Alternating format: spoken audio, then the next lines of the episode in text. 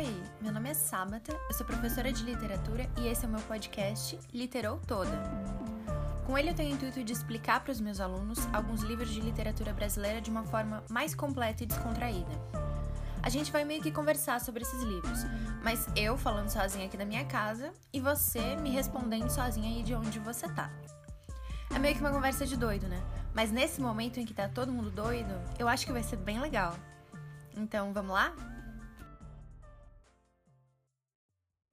Eu voltei e eu sei que eu levei um tempinho para conseguir publicar um novo episódio, mas é que acionou um alarme aqui na minha cabeça que me disse que essa exposição ia acabar dando errado.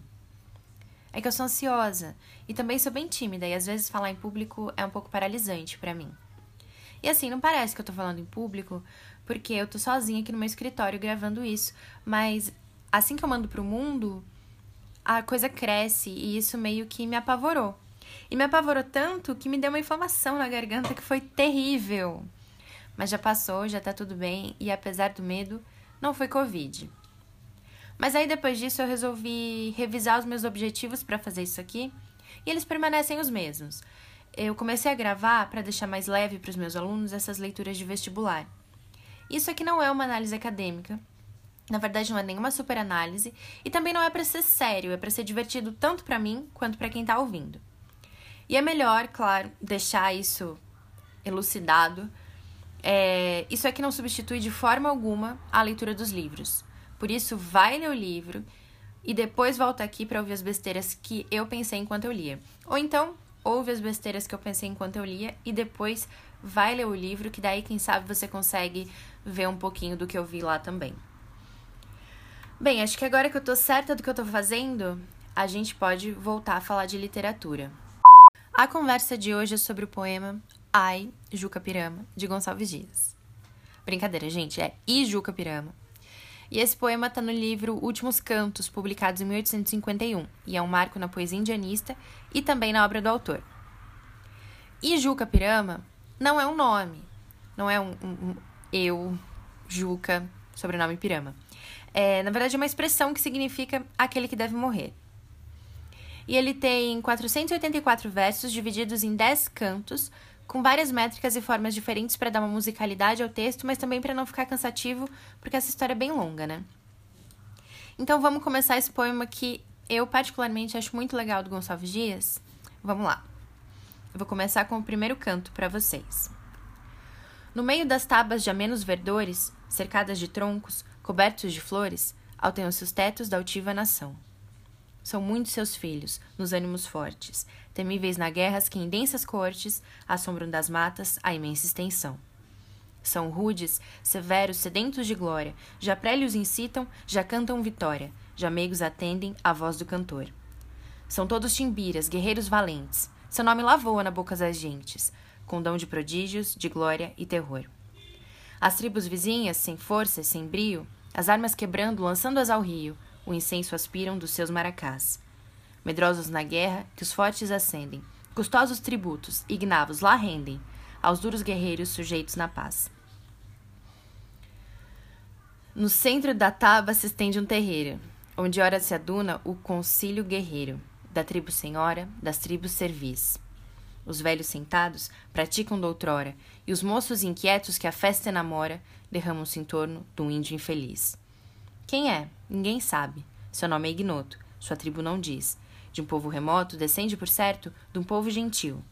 Assim, lá na Grécia, ao escravo insulado, tornavam distinto do vil muçulmano as linhas corretas do nobre perfil. Por casos de guerra, caiu prisioneiro nas mãos dos timbiras. No extenso terreiro, assola-se o teto que o teve em prisão. Convidam-se as tribos dos seus arredores, cuidosos se incumbem do vaso das cores, dos vários apreços da honrosa função. Acerva-se a lenha da vasta fogueira, entesa-se a corda de imbira ligeira, adorna-se a massa com penas gentis. A custo entre as vagas do povo da aldeia, caminha o timbira que a turba rodeia, garboso nas plumas, de vário matiz.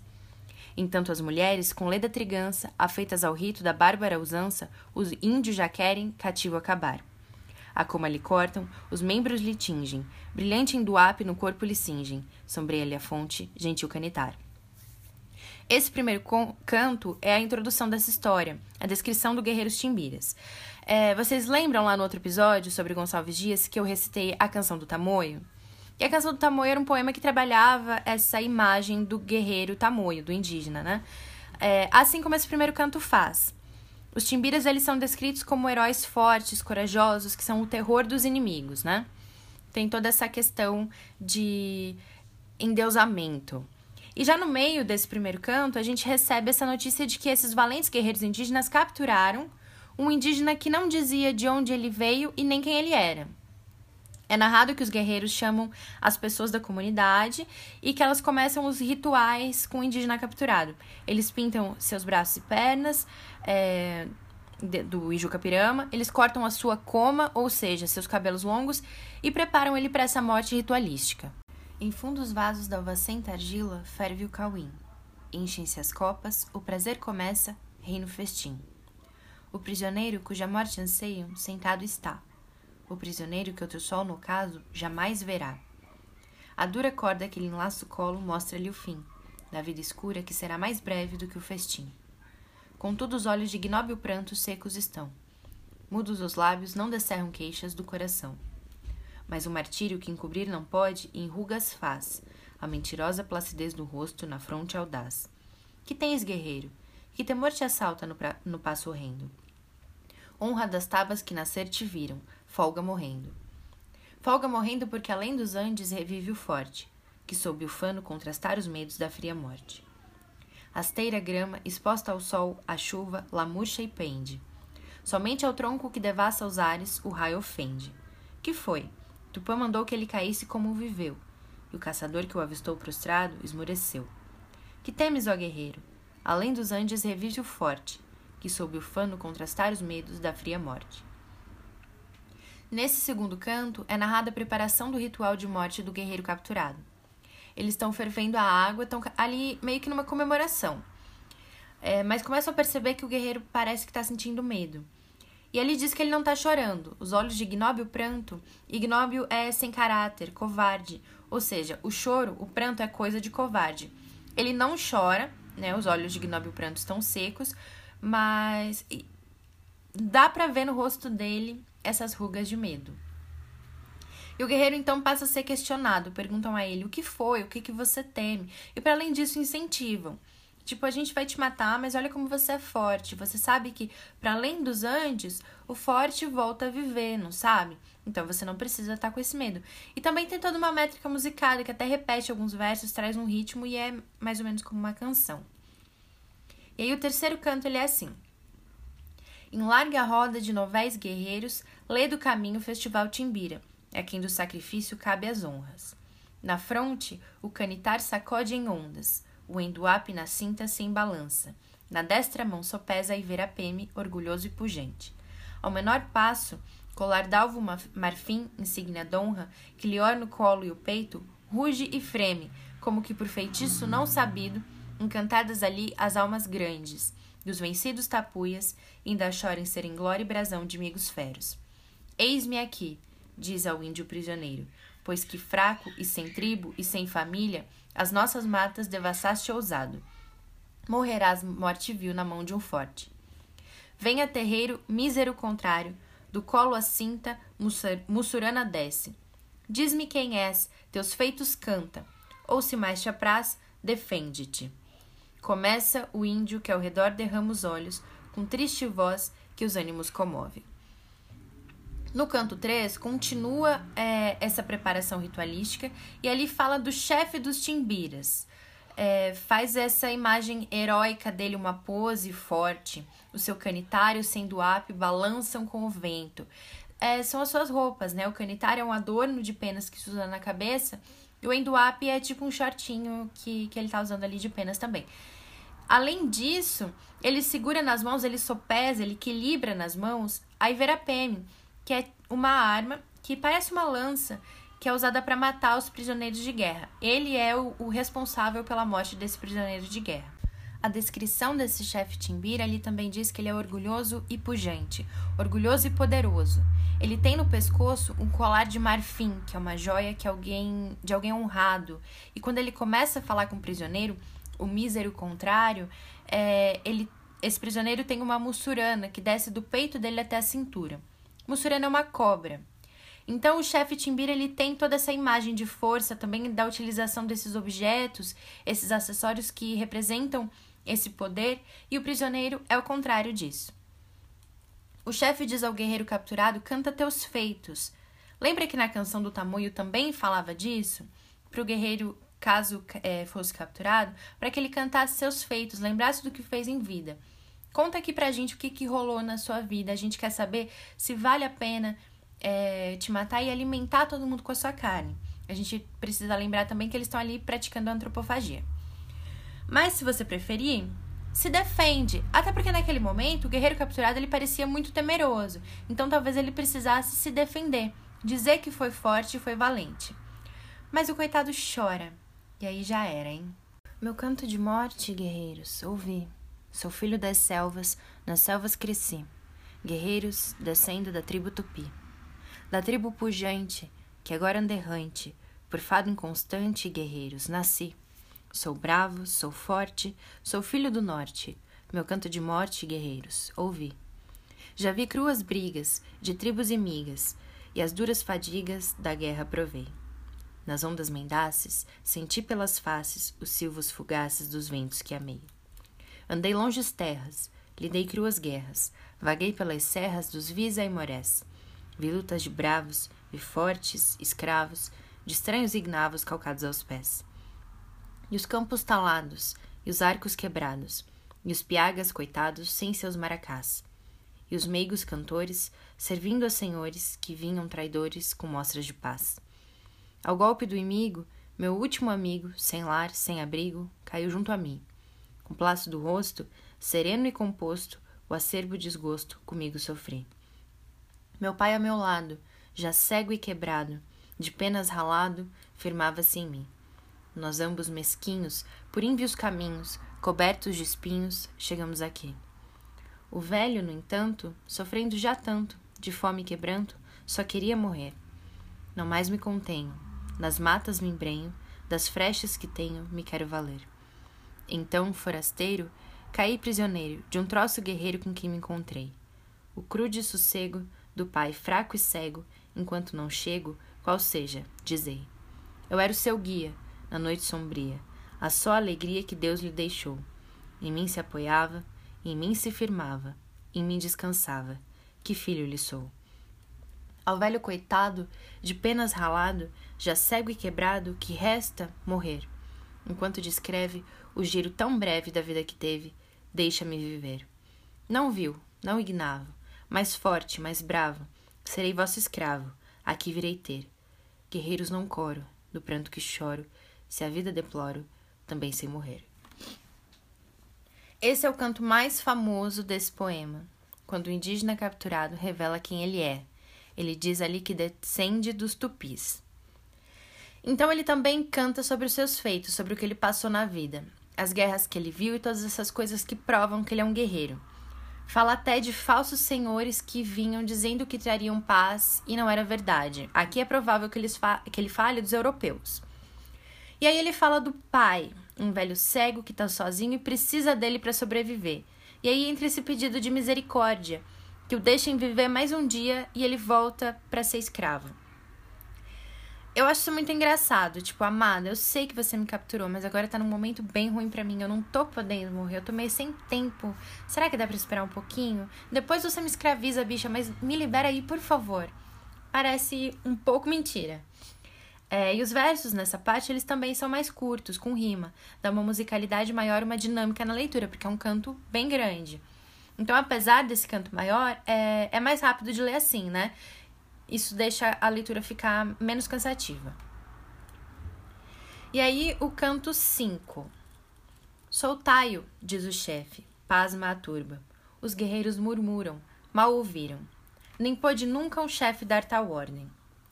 Brada segunda vez com voz mais alta. Afrouxam-se as prisões, a embira cede. A custo, sim, mas cede, o estranho é salvo. Timbira, diz o índio enternecido, solto apenas dos nós que o seguravam. És um guerreiro ilustre, um grande chefe. Tu que assim do meu mal te comoveste, Nem sofres que, transposta a natureza, com olhos onde a luz já não cintila, chore a morte do filho, pai cansado, que somente por seu na voz conhece. És livre, parte, e voltarei, debalde. Sim, voltarei morto meu pai. Não voltes. É bem feliz se existe em que não veja que filho tem, qual choras. És livre, parte. Acaso tu supões que me acobardo, que receio morrer? És livre, parte. Ora, não partirei. Quero provar-te que o filho dos tupis vive com honra, e com honra maior, se acaso vencem, da morte o passo glorioso afronta. Mentiste que um tupi não chora nunca, e tu choraste. Parte não queremos com carne vil enfraquecer os fortes. Sobreveste o tupi, arfando em ondas. O rebater do coração se ouvia. Precipite, do, do rosto afogueado, gélidas bagas de suor corriam. Talvez que o assaltava um pensamento, já não que na enlutada fantasia, um pesar, um martírio ao mesmo tempo. E o velho pai, a moribunda imagem, quase bradar-lhe ouvia: Ingrato, ingrato! Curvado o colo taciturno e frio, espectro d'homem penetrou no bosque. Esse canto é bem diferente. Ele tem toda essa característica mais dramática, tem diálogos, tem uma cena acontecendo ali atrás, parece uma cena de teatro. E é uma cena muito forte. O chefe Timbira solta o guerreiro tupi e os outros guerreiros em volta ficam assustados porque nenhum chefe tinha dado uma ordem dessas até então. Os timbiras eles têm suas normas comportamentais e o guerreiro que quer manter sua família, ele tem essa norma de sobrevivência. E é aí que está a atenção da história. Esse poema, em vários lugares, é classificado como um poema épico, é uma epopeia indígena. Mas uma classificação mais crítica, a epopeia teria batalhas sangrentas, intervenções de deuses e heróis sobre-humanos, que não acontece por aqui, mas que é um recurso utilizado lá no Uruguai, do Basílio da Gama, de uma forma diferente, né, mas ainda assim utilizado. Na verdade, aqui no, no Ijuca Pirama, o maior drama dessa história gira em torno da humanização do herói, da pessoa que é falha, que sente, que também ama, que também chora, né? Já dizia Pablo Vittar: o herói também ama, o herói também chora, o herói também sofre se você ignora. O mito do herói está nos timbiras, eles que carregam esse aspecto de bravura e ferocidade. É, e aí tem o canto 6, que eu não vou ler pra, pra vocês, mas o guerreiro tupi ele volta ao encontro do pai, que estava ali esperando por ele ainda e preocupado, porque ele já tinha saído bastante tempo. E o guerreiro diz que eles precisam ir andando. O pai, coitado, cansado, fica pensando que é mais um sofrimento pelos qual, pelo qual eles precisam passar. E o filho diz que as flechas acabaram e que o corpo dele já não aguenta mais ataques. Essa é a única saída. Aí o pai fica meio desconfiado porque o filho tá tremendo. E como é que ele treme de medo se ele é valente e não conhecia até então o medo? E aí ele aceita que eles precisam ir é, e ele toca o filho, porque ele é cego, não enxerga, né? Então ele toca o filho e sente o cheiro das tintas do ritual. Percebe que cortaram o cabelo longo que ele tinha e tadinho, fica com o coração apertado, sabendo que o filho se encontrou com a morte. Mas ele não morreu, né? Então o que, que aconteceu? O filho disse que foi solto e só. Foi isso. Ele contou que tinha um pai velhinho e ele foi solto. E o, o, o pai resolve então que eles vão lá nessa comunidade indígena dos Timbiras. Por mais que ele esteja muito triste pelo destino do filho, ele honra essa tradição e eles partem. No próximo canto, canto 7, o velho Tupi, tadinho, ele vai agradecer aos Timbiras por terem deixado o filho dele voltar ele acredita que foi um ato de gentileza e ele agradece. Inclusive, ele diz que o filho vai sim ser morto no ritual, mas que ali mesmo, entre os timbiras, ele pode conseguir alguém que cuide dele, que tome o lugar do filho dele. É, os mais velhos são muito respeitados, né? Na, na cultura indígena. Então tem essa questão de que vão cuidar dele sim. E o chefe Timbira diz que não. Como assim? Não foi isso que aconteceu, não. Ele diz: Bicha, seu filho é fraco, a gente não quer se alimentar dele, ele não vai ser fonte de força é, pro nosso povo. E o velho tupi fica maluco e ele começa a rosnar. Imagina. Um velhinho ali que diz: tô, tô pronto para morrer já, só preciso de mais um tempinho. E do nada ele começa a rosnar: Meu senhor, se acalme, por favor, olha esse coração. E aí no próximo canto é ainda mais doido porque o velhinho tá com tanta raiva desse filho que ele amaldiçoa Vem ver. Tu choraste em presença da morte? Na presença de estranhos choraste? Não descende o cobarde do forte, pois choraste, meu filho não és. Possas tu, descendente maldito, de uma tribo de nobres guerreiros, implorando cruéis forasteiros, seres presa, divisa e morés. Que a teus passos a relva se torre, murcha em prados, a flor desfaleça, e o regato, o regato que límpido corre, mais te acende um vesano furor. Suas águas depressa se tornem, ao contato dos lábios sedentos, lago impuro de vermes nojentos, donde fujas com asco e terror. Um amigo não tenhas piedoso, que o teu corpo na terra embalsame, pondo em vaso d'argila cuidoso, arco e freche tacame a teus pés. Sê maldito e sozinho na terra, pois que a tanta vileza chegaste, que em presença da morte choraste, tu, cobarde, meu filho, não és. Aqui ele diz que o Ijuca Pirama não é mais filho dele, que ele é um descendente maldito dos tupis. E amaldiçoa tudo. Eu não li o canto todo, li só alguns pedaços. Mas ele é, deseja que o filho não consiga mais descansar, nem encontrar uma mulher e que não tenha amigos e nem água para beber. Que ele seque a terra em que ele pisa, que ele morra e não tenha ninguém para enterrar. O bagulho tá louco, o velho Tupi tá com ódio demais. Ele meio que tá ali sem acreditar que o filho dele tirou ele lá do esconderijo dele. Ele velhinho, com frio, fez ele andar até os timbiras só para passar essa vergonha. Mas isso já aconteceu com todo mundo. Com certeza você já fez seus pais passarem uma vergonha, os seus responsáveis, e eles ficaram também bastante chateados. A minha mãe com certeza, até porque eu fui uma criança muito esquisitinha, uma adolescente emo, que achava que era skatista. Então, sim, minha mãe teve muito do que se envergonhar. E ainda tem, provavelmente, né? Porque eu permaneço emo. E daqui a gente até tira um episódio de casos de família, que é entre o Ijuca Pirama e o seu velho pai, que pode ser chamado Meu filho não serve para antropofagia e quem passa vergonha sou eu. E aí a gente tem o canto 9, que o Ijuca Pirama ele tenta resolver esse problema todo que ele criou ali para o pai.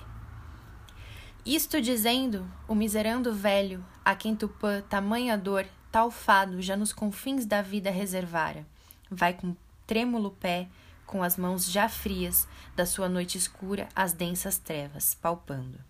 Alarma, alarma! O velho para. O grito que escutou é voz do filho, voz de guerra que ouviu já tantas vezes, noutra quadra melhor. Alarma! Alarma! Esse momento só vale apagar-lhe os tão compridos trances, as angústias que o frio coração lhe atormentaram, de guerreiro e de pai. Vale e de sobra. Ele, que em tanta dor se contivera, tomado pelo súbito contraste, desfaz-se agora em pranto copioso, que o exaurido coração remoça. A taba se alborota, os golpes descem, gritos, imprecações profundas soam, emaranhada multidão braveja. Revolve-se, enovela-se confusa, e mais revoltada, em mor furor se acende. E os sons dos golpes que incessante fervem, vozes, gemidos, estertor de morte, vão longe pelas armas ermas serranias, da humana tempestade propagando, quantas vagas de povo enfurecido contra um rochedo vivo se quebravam. Era ele, o tupi. Nem fora justo que a fama dos tupis, o nome, a glória, aturado labor de tantos anos, derradeiro brasão da raça extinta, de um jato e por um só se aniquilasse. Basta! clama o chefe dos timbiras. Basta, guerreiro lustre. Assaz, lutsa, assaz lutaste. E para sacrifício é mister forças. O guerreiro parou, caiu nos braços do velho pai que o cinge contra o peito com lágrimas de júbilo bradando: Este sim, que é meu filho muito amado. E pois que o acho enfim, qual sempre o tive, corram, li corram livre as lágrimas que choram, estas lágrimas sim que não desonram. Mesmo com toda essa desproporção entre a comunidade timbira e o que resta dos tupis, o filho guerreiro tupi, o Ijuca Pirama, provavelmente ficou tão desesperado com essas maldições do pai que declarou guerra contra os timbiras. Ele sozinho, o único guerreiro tupi, gritou e começou a lutar contra os guerreiros que estavam ali, que eram o terror dos inimigos, para limpar a honra do pai.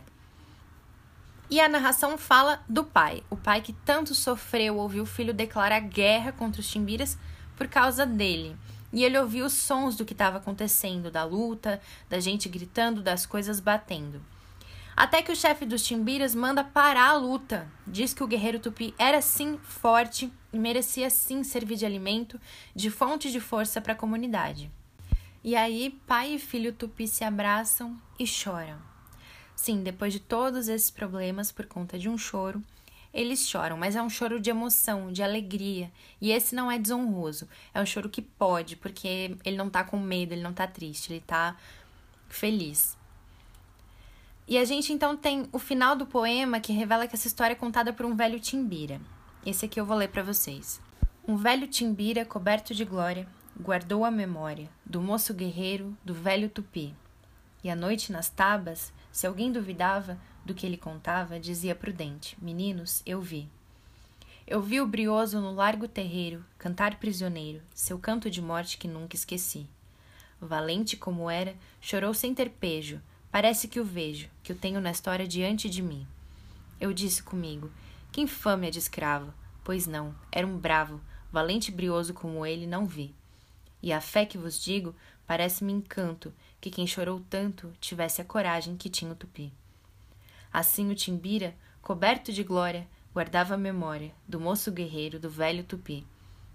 E às noites nas tabas, se alguém duvidava do que ele contava, tornava prudente. Meninos, eu vi. Ele conta isso para as crianças, né, sobre o guerreiro tupi que um dia chorou, mas que era muito bravo, muito corajoso. E as pessoas duvidavam do que ele dizia, mas ele sempre repetia: Meninos, eu vi. Ele estava lá e não se esquece jamais do guerreiro e do seu velho pai. Então a história toda é uma memória e é bem interessante, né? Esse recurso a gente já viu, por exemplo, em filmes de contos de fadas, em filmes fantásticos, que a história que acontece, na verdade, ela já aconteceu e está sendo narrada por alguém que viu, que viveu, mas que já está bem velhinho. E vale dizer aqui, antes que acabe, que os timbiras eram um conjunto de comunidades falantes da língua timbira, que também vem de um tronco com línguas diferentes entre si, mas que são próximas, né? É, a comunidade, essa comunidade já teve vários povos autônomos, mas que foram diminuindo o número de pessoas é, por conta da dizimação dos indígenas no Brasil. E hoje em dia, essa comunidade é formada por alguns grupos que permanecem autônomos, como o Apinaié, o Craró, além de falantes da, das línguas timbiras que já não são mais considerados um grupo autônomo, mas que resistem. E esses povos, eles vivem entre o Maranhão, o Pará e o Tocantins. Nas minhas pesquisas, eu li que, mesmo que eles sejam povos que é, estavam no Maranhão, e o Gonçalves Dias nasceu no Maranhão, ele não teve muito contato com eles. E, na verdade, quando ele falava dos timbiras, ele atribuía a eles costumes de outros povos, outras comunidades e também das suas referências de pessoa não indígena, né? Lembrando aqui que eu não trago para vocês um estudo profundo sobre os indígenas. Eu trago só a temática dos poemas que a gente vem trabalhando. Se vocês querem saber mais sobre os indígenas, eu, su eu sugiro pesquisas mais extensas. E num caminho de mais fácil acesso, eu sugiro algumas contas de Instagram de instituições e de pessoas que sabem muito mais do que eu. Tem a arroba oficial que é a Articulação dos Povos Indígenas do Brasil, e aí lá tem o link para outros sites. Tem a arroba Guajajara Sônia, que é a Sônia Guajajara, que é uma política, é, uma figura política de extrema importância e foi candidata à vice-presidência atuando com o Boulos nas eleições de 2018. E tem o arroba que é S-U-H-Y-A-S-U-N. É a conta do Vitor Vulga, ele é cantor, ele é químico e ele também traz muitas informações sobre os indígenas. Com certeza, com alguma paciência e pesquisa, vocês vão ter acesso a outras pessoas também que trazem informações boas sobre o assunto, esse assunto que é tão importante, e também hum, é, informações muito mais apuradas do que as temáticas trazidas nos poemas que a gente trabalha por aqui. Tudo bem? Então, por hoje é isso. Espero que vocês tenham gostado e até a próxima.